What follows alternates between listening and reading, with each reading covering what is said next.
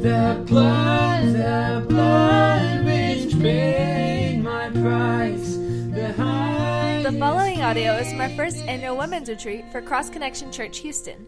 We hope it blesses you, and if you'd like to learn more about our church, you can visit our website. It's connectedtojesus.org. Thanks, and God bless.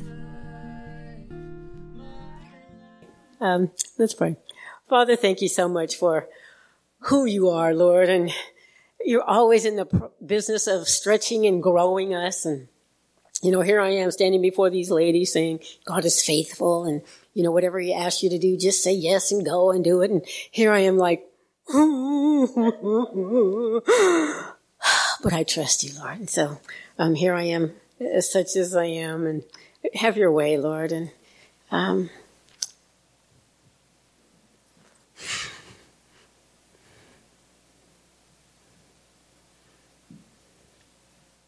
in some areas, my testimony is not a happy ending, maybe yet. So, Lord, I pray that it'll bless somebody. Oh, for your glory.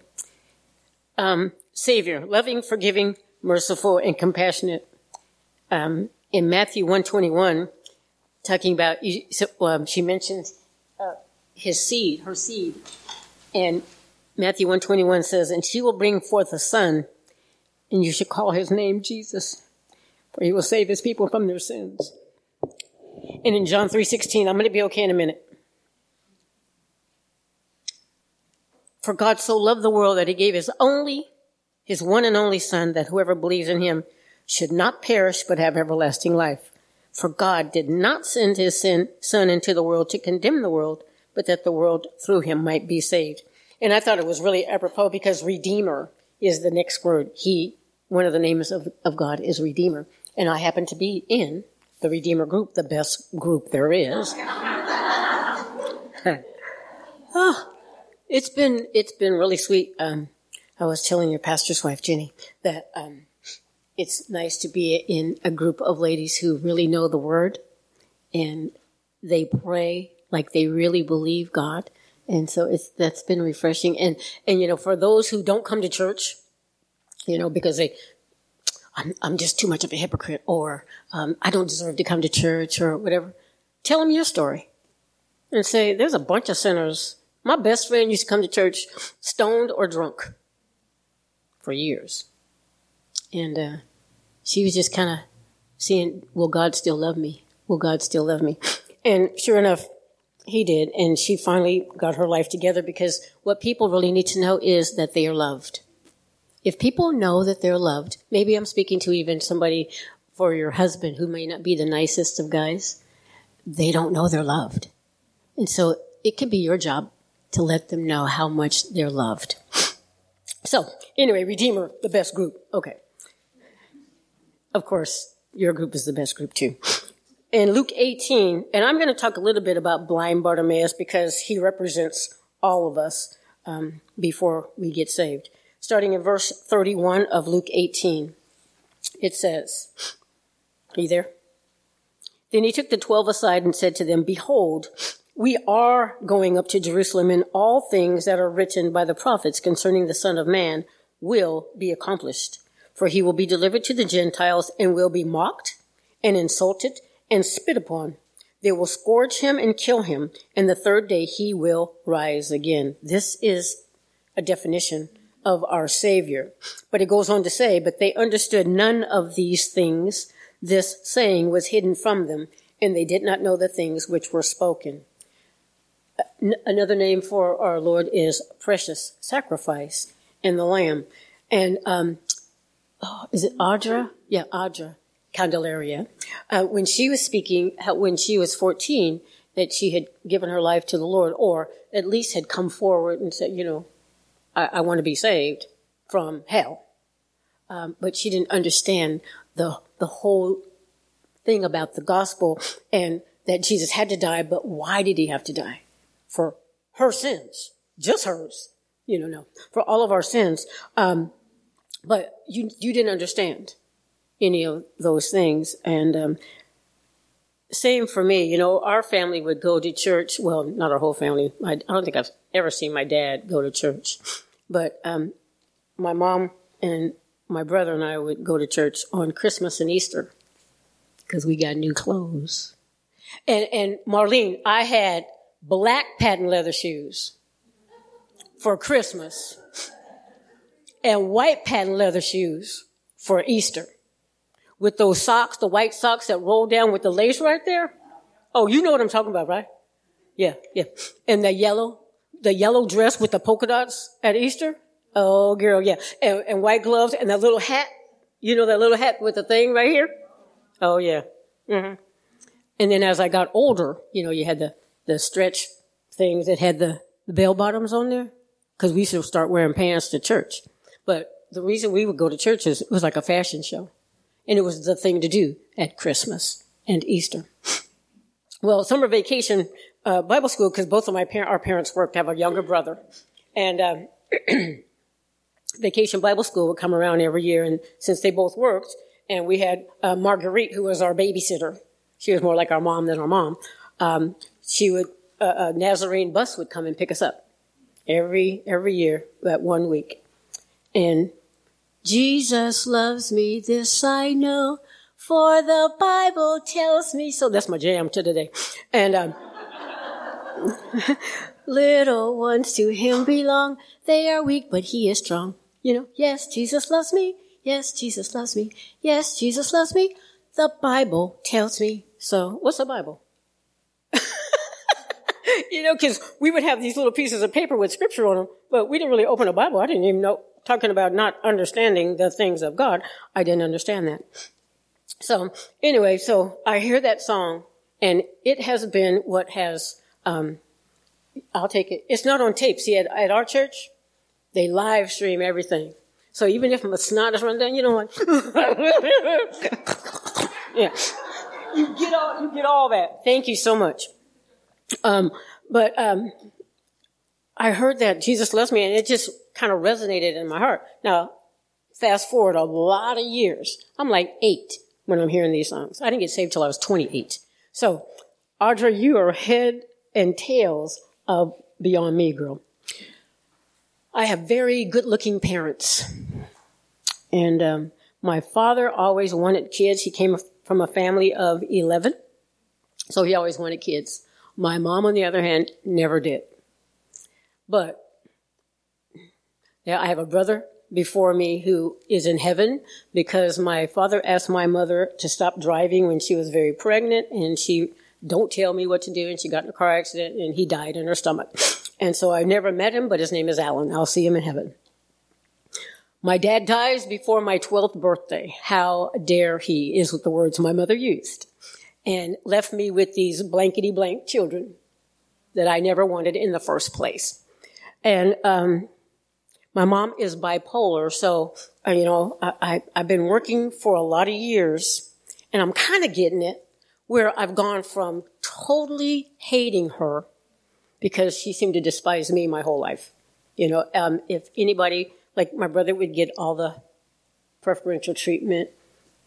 If we both needed to go to the dentist, he'd get to go to the dentist. You know, those kind of things. And, you know, I wasn't pretty enough, smart enough, tall enough, thin enough, whatever, guy enough, I don't know. But she was always kind of, maybe I think, jealous of me because I was kind of a daddy's girl for a minute. And then he died. And he was our caregiver. You know, we fell or skinned our knee or whatever. And I use this to the day, peroxide. You know, all the kids knew if they fall in the street, go to my house because my dad's going to put peroxide on and he's going to put a Band-Aid on and he's going to say, okay, you know. My mom, tough luck for you. And it was just like that as we grew up. And she was like that and is still like that to this day, unless, of course, she needs something. And I think I developed trying to please people, you know. Always trying to please my mom, make her like me, just like me. I didn't care if she loved me, but just like me. And that's not happened to this day. And so I became this rule follower. I'm going to follow all the rules, because if I follow all the rules, then I'm going to be accepted. And That didn't work either. So in my senior year of high school, my mom sells the house. All my stuff is all packed, and we're supposed to be moving to a new location. The stuff is all packed.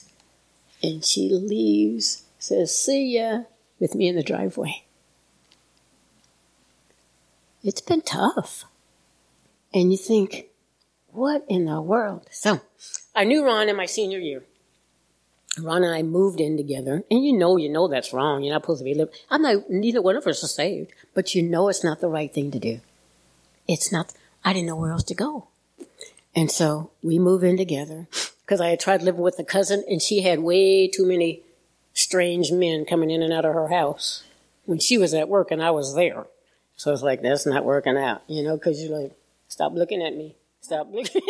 You kind of move from room to room in the house and hope that door locks behind you. So strange things happening. So Ron and I are living together. I'm pregnant now. And then we get married in that order. Hard life. He thought I was, where's Myrna? And I am to this day. He thought I was hot then, but for maybe a little different reasons. And until you know how guys are, until they get what they want, and then it's like, well, I'm going to marry you, but it's only because you're pregnant. That's not the way you're supposed to start out. So anyway, we do have a lot of fun to this day, but back then it got really weird because he found car sales, and he found that car selling suited him, and we became exceptionally wealthy. We had so much money, I could hide thousands and thousands of dollars, and he did not miss it. So that's what I did, because I was pigeonholing money for, what if those times when he would become very angry and say, one of these days I'm going to divorce you. We're going to wait till these boys grow up and get out of high school, and then we're going to go our separate ways. Can you imagine living like that for 4 years? It was horrible. But between him being in the car dealership and threatening to divorce me, Jesus came. Because I kept hearing, Jesus loves me, this I know, for the Bible tells me so. And, after you are convinced that you don't matter, and then your husband, who's supposed to love you, starts saying or acting the same way, he would work 105 hours a week. Average. That means it's dark when he left, and it's darker when he came home. And when he did come home early, say this is a channel changer, and that's the TV. Hi, how you doing, honey? That's me talking to him. He would sit down and he would just do like that, and until it was so loud, he made it a real good point that he didn't want to have anything to do with me. So I would just go to my room. But I got saved. And you know what happened? I fell so in love with Jesus. And he kept telling me how much he loved me over and over and over again. He saved me from going crazy. He saved me from thinking, I might as well kill myself and end this. He saved me from that. And he gave me meaning and purpose. And, I'm really very, very thankful to him. And so as I get saved, and I'm loving Jesus and he's loving me and, this thing, I'm arm in arm with him and I'm feeling pretty good about myself. And then, you have that husband who says, you make me sick with that Jesus stuff. Well, I'm so sorry. This is my pastor I'm talking about today. Pastor Ron. And sometimes, people will hear our testimony and they're like, no way. I was like, yes way. He was a jerk, all capitals. Exclamation point, exclamation point, exclamation point. But God saved me, and those ugly, hurtful words and the cold shoulder and the abandonment. One time my husband worked for a guy who was such a jerk that he invited everybody else out on his yacht for this fantastic party with shrimp this big. But because I'm black, I didn't fit in. My husband still went.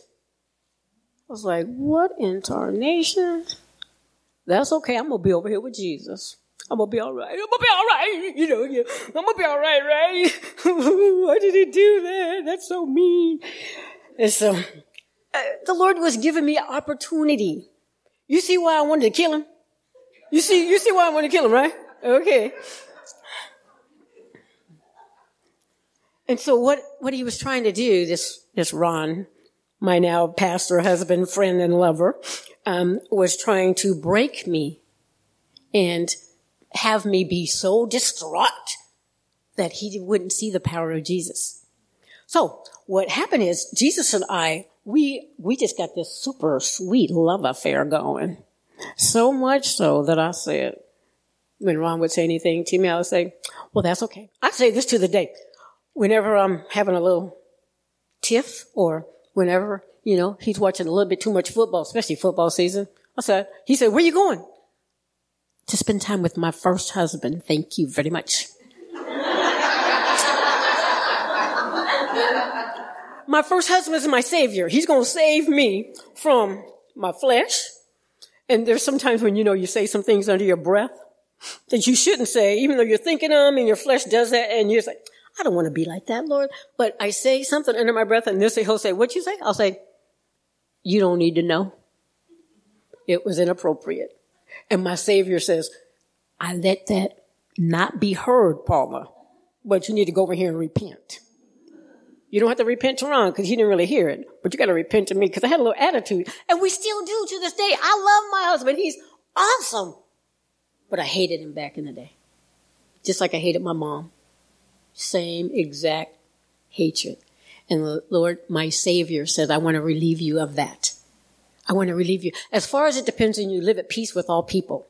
And so, and then the Romans 5:5 love of God is shed abroad in my heart. And the Lord was saying, you know what? He's acting like this. Why don't you pray about it and ask me how you can help him to know how much he's loved? Again, I said, can you ask somebody else? You can be totally honest with the Lord. Like I'm saying, he, like you said, he knows everything anyway. He said, well, I could, but I would really like to use you. So Ron would work these 105-hour weeks, call me all kind of names, and then he want to go in the bedroom, and you know what I'm talking about. He still want to have sex with me. I'm like, what a jerk. What a jerk this is. And my Savior and I would have this really long conversation while I'm on my back and I'm crying and it's dark and I'm not a kind of crier. And so I'm crying and the tears are running down and it fills up my ears. I don't know if you guys have ever had that. Filling up my ears and dripping down and the pillow is getting wet. This guy on me, he don't even notice. Not a thing. He's like, hey. And me and the Lord are having this conversation. I'm like, you know what?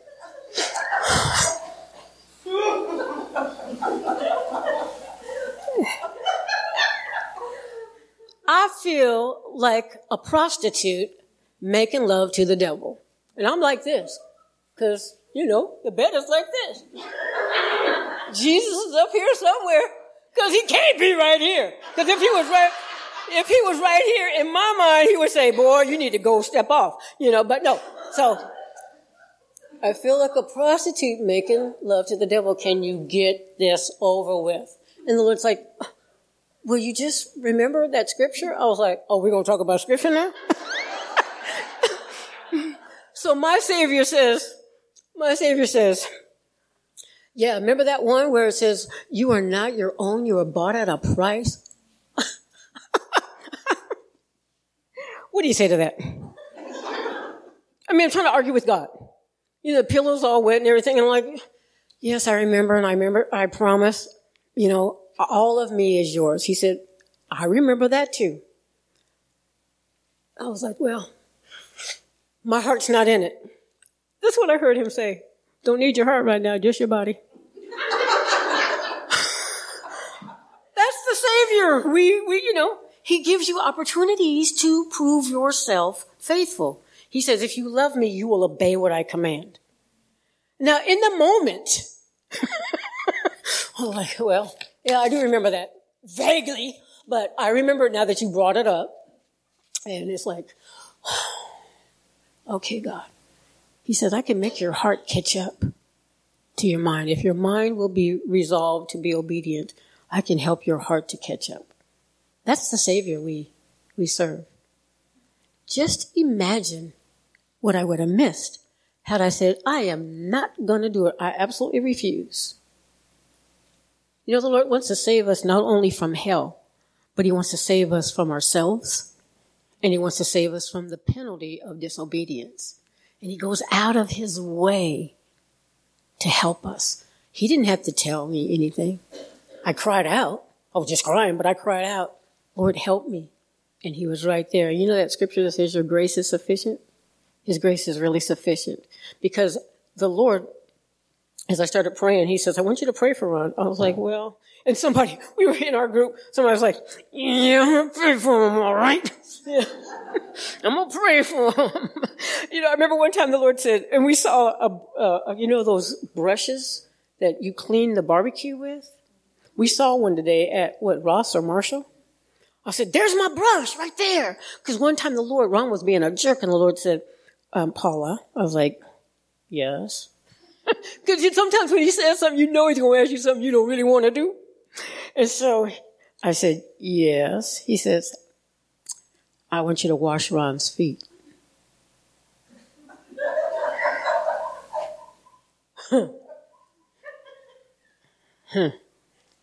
That's the Savior I serve. Because He knows what I need. He's trusting these things with me to see if I'm going to, you know, obey Him, because I say I love Him. And He always brings up that scripture, if you love me, you'll obey me. Okay, so, okay. All right. I'm going to get some water, and I'm going to get some nice little foo-foo stuff in there. And I know He's going to say, what you doing? Why are you trying to, I don't want my feet washed. I know He's going to say all that, Lord. So I'm going to go out to the garage, and I'm going to get that brush. Because I'm going to wash his feet one time.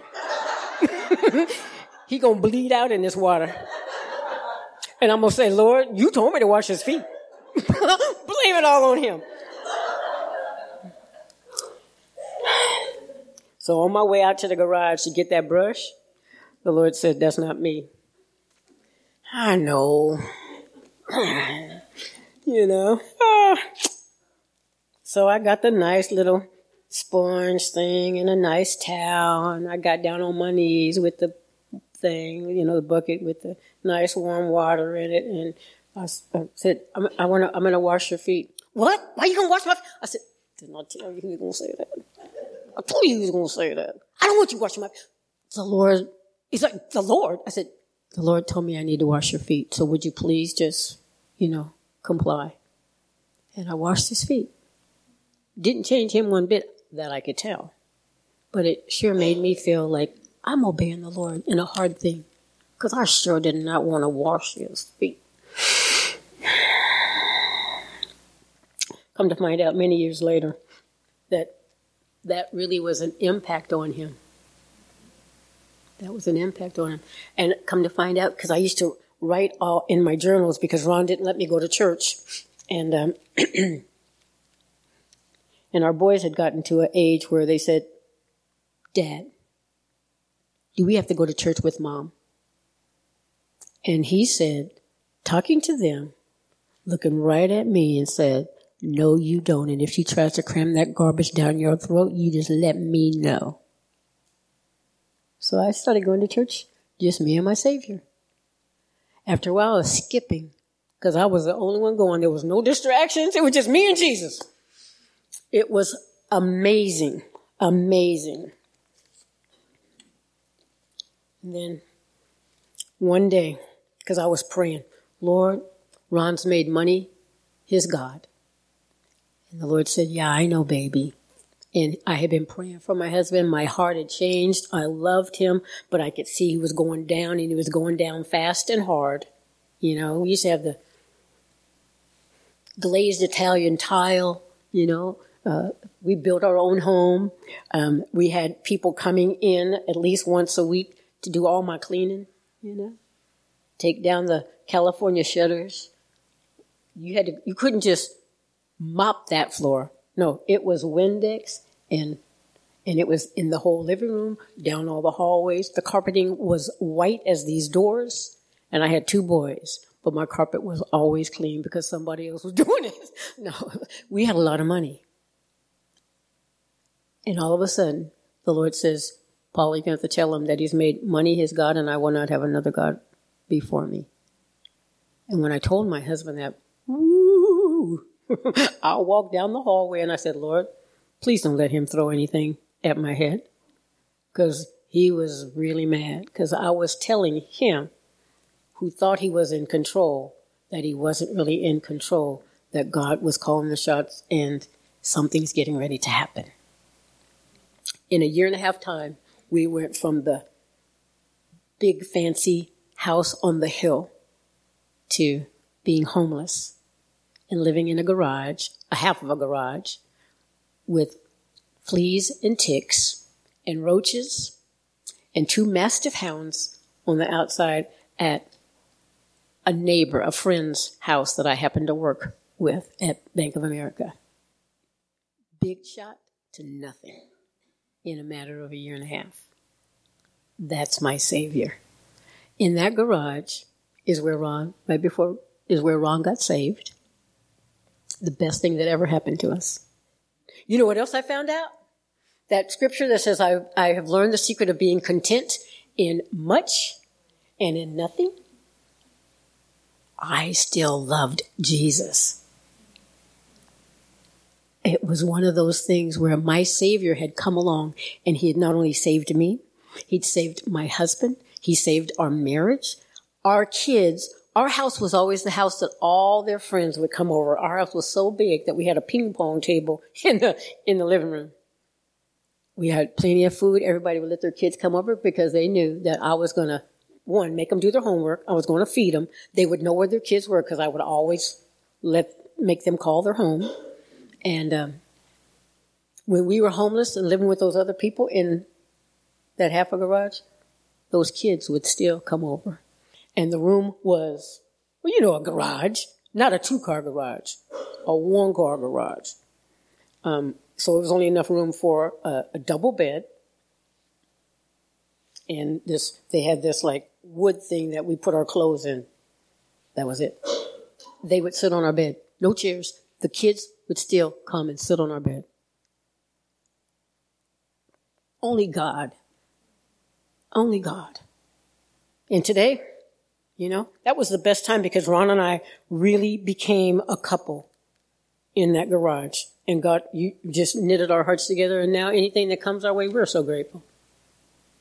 So if you're on that verge of, you know, not trusting the Lord, that he's got a plan, it doesn't normally work out the way you think it will, but I'm living a pretty large life as far as my husband goes. Now, my mom, on the other hand, she was living in California, and for some unbeknown reason, my brother, who lived in Georgia at the time, thought that it would be a good idea to move my mom to where I live, so maybe if she's around real Christians, she'll change.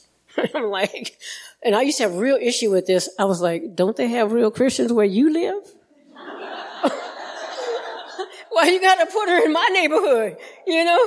And so, well, that's okay. So we gave her opportunity, and I mean, I still trying to make my mom, you know, accept me, or, Mom, aren't you proud of me now? I'm a pastor's wife, and, you know, kind of stuff. And she was, because she was using some of the people in the church. You know, don't you know my son's the pastor and my daughter's a... It's not good. And so I've had to, you know, she's no longer part of my life. There's a restraining order that keeps her even out of our parking lot. Some people want to be, and some people just don't. And so you got to be okay with that. And I'm okay with that. And now I understand more than ever that, I mean, I don't hate her at all. She doesn't know my kids, their wives, our 5 grandchildren. Now I'm just sad for her because she's missing out on so much. Our church is amazing. Maybe not as amazing as yours, but you know, we have a few more people. So, you know, in that way, we can relatively say we try to measure up to y'all. Because you guys are really pretty awesome. Lashelle and I have already fallen in love with you. It's like we've known you for a long time. you know? I think that's how it's supposed to be with Christians. It's just a natural thing. And our Savior, who owns us all, He's put us all together. And that first attribute tonight was He's loving. So I don't know how long I've talked. What do I have left? Okay. So anyway, that's kind of my testimony. And you know what?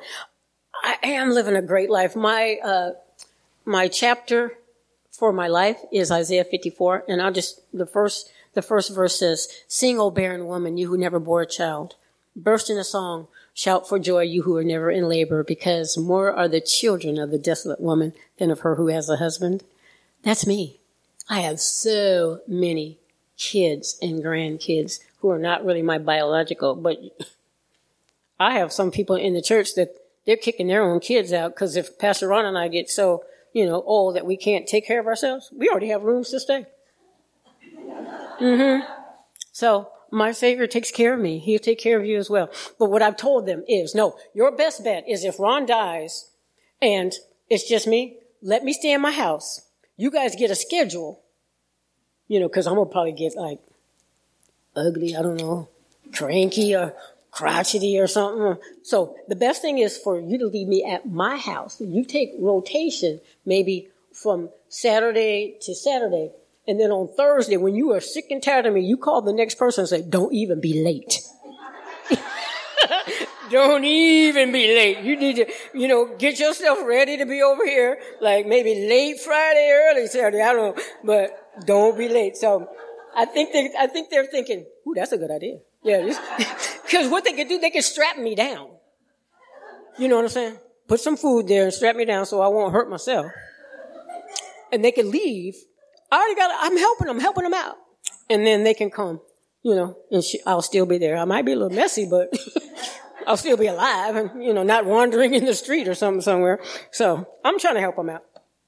But my Savior, your Savior, He's okay. And I used to just be so angry with my mom, but now I pray for her pretty much daily.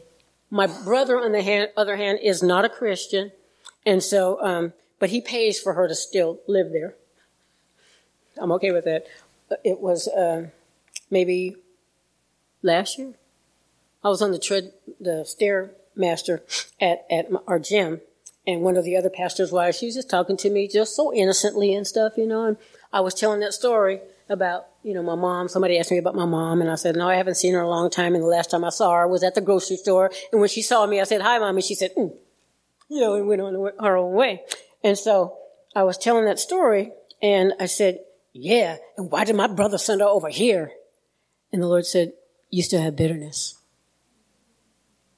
You still have bitterness that you need to deal with."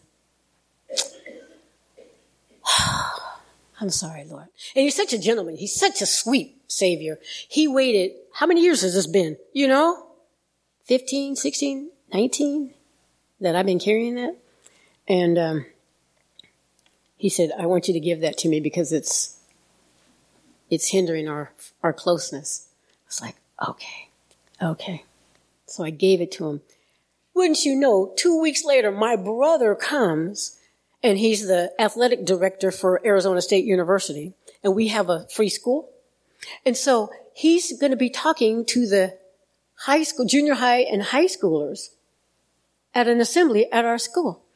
My brother starts talking like I'm talking, and he starts weeping of how proud of me he is and how valiant of a life that I've made.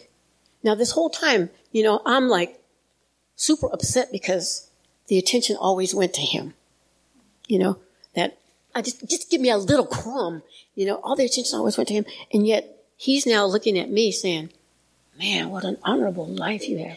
This is what I want to do." That's why he's in athletics with college. He used to be with the NFL for the longest time, but he got sick of the spoiled football players, those that get in trouble, then they find Jesus, and then away they go, He said, "I'm sick of that. I want to influence kids before they get to that level." And he says, "Paula, that's what you're doing. Look at all these kids, And my Savior said, "See, I got a plan for you.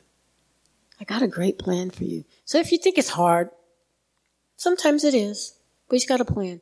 And I'm praying for my mom. And I'm, Lashelle has her mom living with her right now. And they had a really rough relationship too. So she's kind of one of my heroes.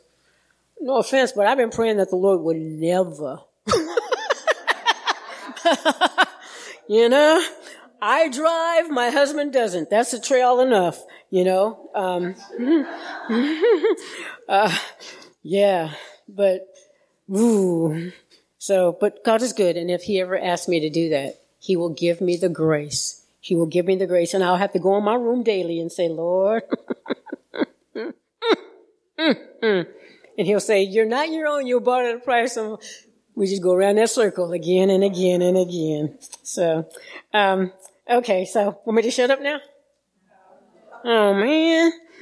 Okay, let's see. Let's go to blind Bartimaeus because, you know, all of us are really, we're all blind beggars until we get saved too. So, verse 35 of chapter 18 says, Then it happened, and this is not a coincidence, rather it's a divine appointment, as Jesus was coming near Jericho. And you got to remember, he's on his way to the cross, on his way to give his life, that a certain blind man sat by the road begging. So put yourself in the crowd. Maybe even imagine you're blind Bartimaeus, again, because before we received Jesus, we're all blind beggars. We might be able to see physically, but we have no understanding about the things of God. But since we were all created by him, and you'll be able to tell people this as you look at them, and you'll be able to say, like, we know we're all saved. At least I hope we're all saved. And if you don't know for sure, you might be the last one. Girl, if you're the last one, you're not saved in here. I'm going to give an altar call in a little bit. You might be the last one, and we could be out of here. You know what I'm saying? Oh, yeah. But God has put that longing, that hunger in our hearts. You know why? Because he's the Savior, and he wants to save you from yourself. He wants to save you from the heartache and the hardship. He wants us to all stop trying to fill that God-shaped, God-sized hunger hole with many things like, I gotta have a best friend. If I don't have a best friend, you know, we do try to with relationships, careers. Some choose drugs. And, for the most part, the hunger sounds like, and you'll hear people say, there's got to be more to life than this. You know? I remember the way I got saved. This is how I got saved. I was so distraught. I was like, man, where's the love? You know, my mama don't love me. My husband doesn't love me. Where's the love? And I heard that voice, that one that, you know, Jesus loves me. This I know, for the Bible tells me. So I heard this voice say, I love you. Always have, always will. I was like, I don't even believe in you. You know what I heard next? Who you talking to? He has a sense of humor, and he talks to us the way we need him to. I was like, well, touche. So he said, will you give me a chance? I was like, I'm going to give you one chance because I'm about ready to die. I can't take anymore, you know. He said, just give me one chance. Yeah. And so I did, and he did. And for 13 years, every day, he said, just give me one more day. That's how long it took Ron to get saved, 13 years. But that's how long it took me to grow in love with Jesus, because for the first 5 years, you know, after I heard, you know, about prayer, Lord, like I told you, Lord, kill him with a Mack truck and bring me the Christian man you had for me all along. For 5 years, I prayed it just like that every day. And then I heard a false teacher say, you know, when you pray, girl, you got to pray out loud like Jesus can't hear. And, you know, so for the next 5 years, I said, Jesus, kill him with a Mack truck and bring me the Christian man you had for me all along in Jesus' name. Amen. Did you get it? You know what I'm saying? For 5 years, every day. My kids heard me say it too. Well, sorry. They did. They heard. Yeah. Mom, you want dad to be dead? Not really, but yeah. I sure do. Ooh, mama wants daddy dead. Not really, but it'd be okay if he was. But, you know.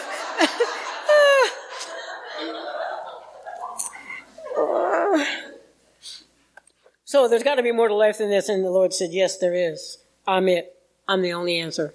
I'm the only answer. And so, you know, blind Bartimaeus, same thing. There's two blind guys here. And they Verse 36 goes on to say, and hearing a multitude passing by, he asked what it meant. So they told him that Jesus of Nazareth was passing by, and he cried out saying, Jesus, Son of David, have mercy on me. When you talk to people, you know what? They all know about Jesus. They all know. They've all heard. Now, some of them, most of them will say, I don't want him in my life. And you know what? People don't get saved. You can say this and say it in a nice way, unless you're ghetto like me. You know why people don't get saved? Because they don't want to stop sinning. They want to be the boss of their life. They want to do what they want to do, the way they want to do it, when they want to do it, how they want to do it, where they want to do it, and with whom they want to do it. And Jesus says, no, that's not how you're supposed to live your life. And so they don't want Jesus because they don't want to stop sinning. And so you can tell your friends that, you know, when you're ready, Jesus is waiting on you. And you don't have to call me and tell me, but it would really be nice to know when you get saved, if you let me know, but life is going to get really hard for you until you bend your knee. That's what I told my husband. And he told me, shut up, you don't know anything. I said, well, I may not know much, but I know who. And he told me that you've made money your God. And so the Lord said to me, because, you know, I'm so dense. I was telling Jenny, Ron's getting ready to graduate from Bible college. And didn't even realize it. That mean I was going to be a pastor's wife. Well, when God told me that Ron's made money his God and he will not let that go, you know what that meant I was going to be? Poor too. I was like, Jesus, you love me. He can be poor, but I don't want to be poor. You know, so maybe I'll stop praying that he gets saved. Because I don't really like him that much anyway. But he does have some money, and so, you know. But the Lord said, come on, that's not right, because our Savior is also our provider and our protector. And he just kept, he took care of me. Even in the garage with the fleas and the ticks and the roaches, you know, I never got bit one time. You know how you turn the light on and they go, well, we would turn the lights on until they would go, and I would spray and stuff. We slept in there every day. I never got one bite. Not one. Creepy. You look at my walls. I can't believe I lived like that, but it was so awesome. Because it's now a cool testimony, you know, and that my husband can look at me and say, because every Wednesday was my day off. I had a little cleaning business. Every Wednesday was my day off. And I would redecorate. It's a bed and a dresser kind of thing, not drawers, just, and it had a little curtain thing on it. Well, no toilet. So I went to this camping store, and because they had like fruit trees in the back, and so I put this little camping toilet out there, you know, for at night. So that was our bathroom. And then my next check, I got that little, because it had a door, but it didn't have a screen on it, so the mosquitoes could come in. So my next check, I got that little screening stuff, you know, and I made a door, you know. And then another check, what did I get? I think I got some pillows because I was trying to make it pretty. Oh, we didn't have a closet, like I said. So somebody was giving away those stand-up closet things. So I put that right there, you know. And my husband come home and said, you are something else. I said, yes, I know. I'm making our home a house, you know, our house a home, you know. And to this day, I'm like his hero because I stayed. I'm heroes to both of our boys who are now 44 and 42. I was telling Lashelle maybe 12 years ago now, our older son sent me this card, and in it he said, Mom, I don't know where our family would be had you not become a Christian and stayed with Dad. Mom, we know how hard it was. We were there too. But Mom, you stayed, and look what we have now. Yeah, it's worth it. We keep singing the songs, God, you are worthy. You are worthy. You're worthy of our praise.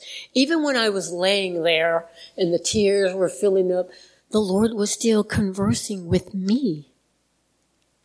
My Savior said, yeah, I've saved you from hell, but I got way more for you, Paula, than you know for yourself. I have way more. It's going to be worth it one day. Just wait and see. And so I'm not only hot, I'm a genius. Because I believe. I believe. And so did blind Bartimaeus, because it says, then those who went before warned him that he should be quiet, but he cried out all the more, Son of David, have mercy on me. This is the next one is one of my favorite things in the Bible. So Jesus stood still. Jesus stood still and waited for this guy. He said, and then it says, and he commanded him to be brought to him. Two more names. He's merciful and he's compassionate. He's merciful and compassionate. If you need 25 hours in a day, God will give that to you. Had it happened way too many times not to be able to stand here and tell you that. But Jesus stood still because this man knew, Son of David, have mercy on me. You can tell anybody that. If you call on him, he will stand still for you. And then Jesus goes on to say, in 41, and when he had come near, he asked him, saying, what do you want me to do for you? The obvious thing, of course, is I want to see again, but not everybody really wants to see. Not everybody really wants to be made well. And so you ask him, you tell them, ask the Lord, what do you want him to do for you? And this man said, Lord, that I may receive my sight. He didn't want to just see with physical eyes, though that's a good thing. He wanted to see this Jesus with his heart. That is Ephesians 1:17 and 18 for us New Testament believers. And then I think I should be done by there. And then we'll do some more tomorrow. Ephesians 1:17 and 18 says, that the God of our Lord Jesus Christ, the Father of glory, may give to you the spirit of wisdom and revelation in the knowledge of him, the eyes of your understanding being enlightened. And Ron and I always, what's the so what? You know, we got all this information, but what's the so what about it? And it's that you may know what is the hope of his calling, what are the riches of the glory of his inheritance in the saints. You know what that means? We're treasure. He wanted his eyes to be open to the knowledge of God and to see the treasure that he is, that we are as saints.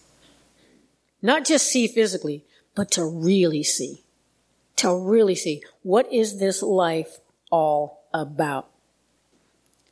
Then Jesus says to him, receive your sight. Your faith has made you well. You can tell anybody because, you know, it's too good to be true, this just saying, I want to be a Christian. It's too good to be true. Well, unless they take that leap of faith, they'll never know. They'll never know. Maybe it is too good to be true. Why don't you try that? Well, I don't want to. Why don't you want to? What sin do you have in your life that you don't want to give up? Ask them. And then even if they get, they still have to go home and deal with that question. God is faithful. Do you want to receive your sight? Yes or no? Yes or no? That's the question. I love the fact that Jesus is on a mission from God, his Father here. We're going to talk about Father next time because Jesus says in John 5:30, I can of myself do nothing. As I hear, I judge, and my judgment is righteous, because I do not seek my own will, but the will of the Father who sent me. Jesus wants to open the eyes of everyone. He wants to forgive them of their sins. He wants to have them live in eternity in heaven with him. But they got to choose. But it's God the Father who sent Jesus on that mission. And so you tell him, he wants to save you. Come on. Try him out. He's got a great plan for you. He wants to save you not only from hell, but from yourself.